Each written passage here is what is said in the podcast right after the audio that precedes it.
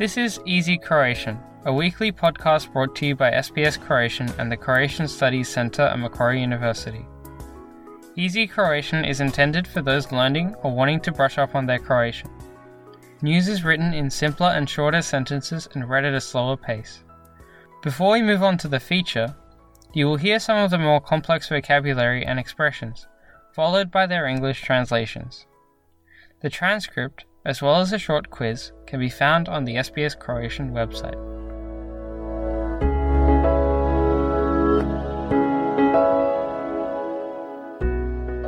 Slušate Lagani Hrvatski. Ja sam Jasna Novak Milić.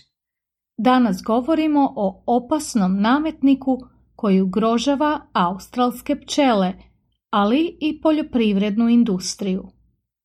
Prvo ćemo objasniti neke manje poznate riječi i izraze redoslijedom kojim se pojavljuju u prilogu. Nametnik. Parasite, Košnica. Beehive, Pošteđen. Spared, Grinja. Mite, Oprašivati usjeve. To pollinate crops, Zaraza. Contagion, Mjerodavno tijelo.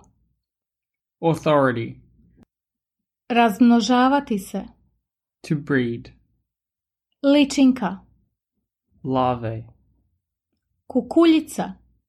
Cocoon, Pčela medarica. Honeybee, Pogubna posljedica.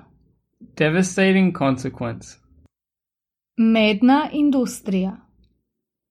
Honey industry, Bobičasto voće.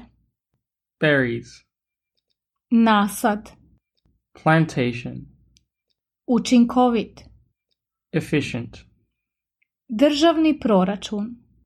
State budget, Biosigurnost. Biosecurity, Biozaštita. Bioprotection. A sada poslušajte prilog.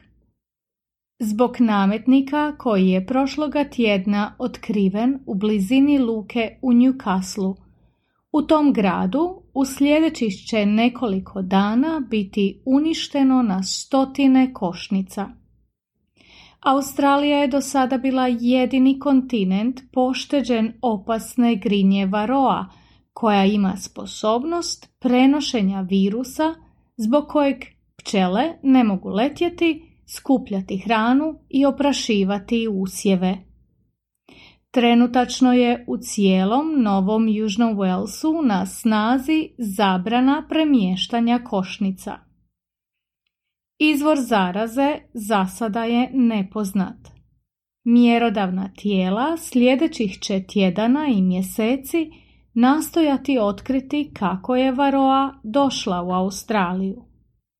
Nije toliko važno otkriti odakle je došla, nego kamo se dalje širi. Grinja varoa hrani se i razmnožava na ličinkama i kukuljicama pčela medarica, što kod pčela dovodi do deformacija i do obolijevanja od raznih bolesti. Za jedne pandemije varoe u Sjedinjenim američkim državama izgubljeno je oko 30% komercijalnih košnica.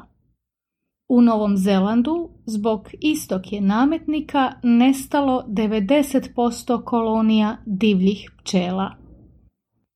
Proširili se nametnik Australijom, to bi moglo imati pogubne posljedice za cjelokupnu poljoprivredu, ne samo za mednu industriju koja godišnje ostvaruje prihod od 70 milijuna dolara. Oprašivanje čak 35 poljoprivrednih sojeva ovisi isključivo o pčelama. Među njima su bademi, bobičasto voće, jabuke i avokado. Samo za oprašivanje nasada badema potrebno je oko 240 tisuća košnica. Iako i neki drugi insekti mogu oprašivati bademe i avokado, nisu ni približno toliko učinkoviti kao pčele. Mjerodavna australska tijela stoga se nadaju da će uredba o zabrani premještanja košnica omogućiti uništavanje nametnika prije početka sezone oprašivanja badema i borovnica. Također se nadaju da je parazit time stavljen pod nadzor i da se ne širi. I stručnjaci i poljoprivrednici ističu da je trenutačni problem s pčelama podsjetnik da u državnom proračunu treba pojačati izdvajanja za biosigurnost i biozaštitu.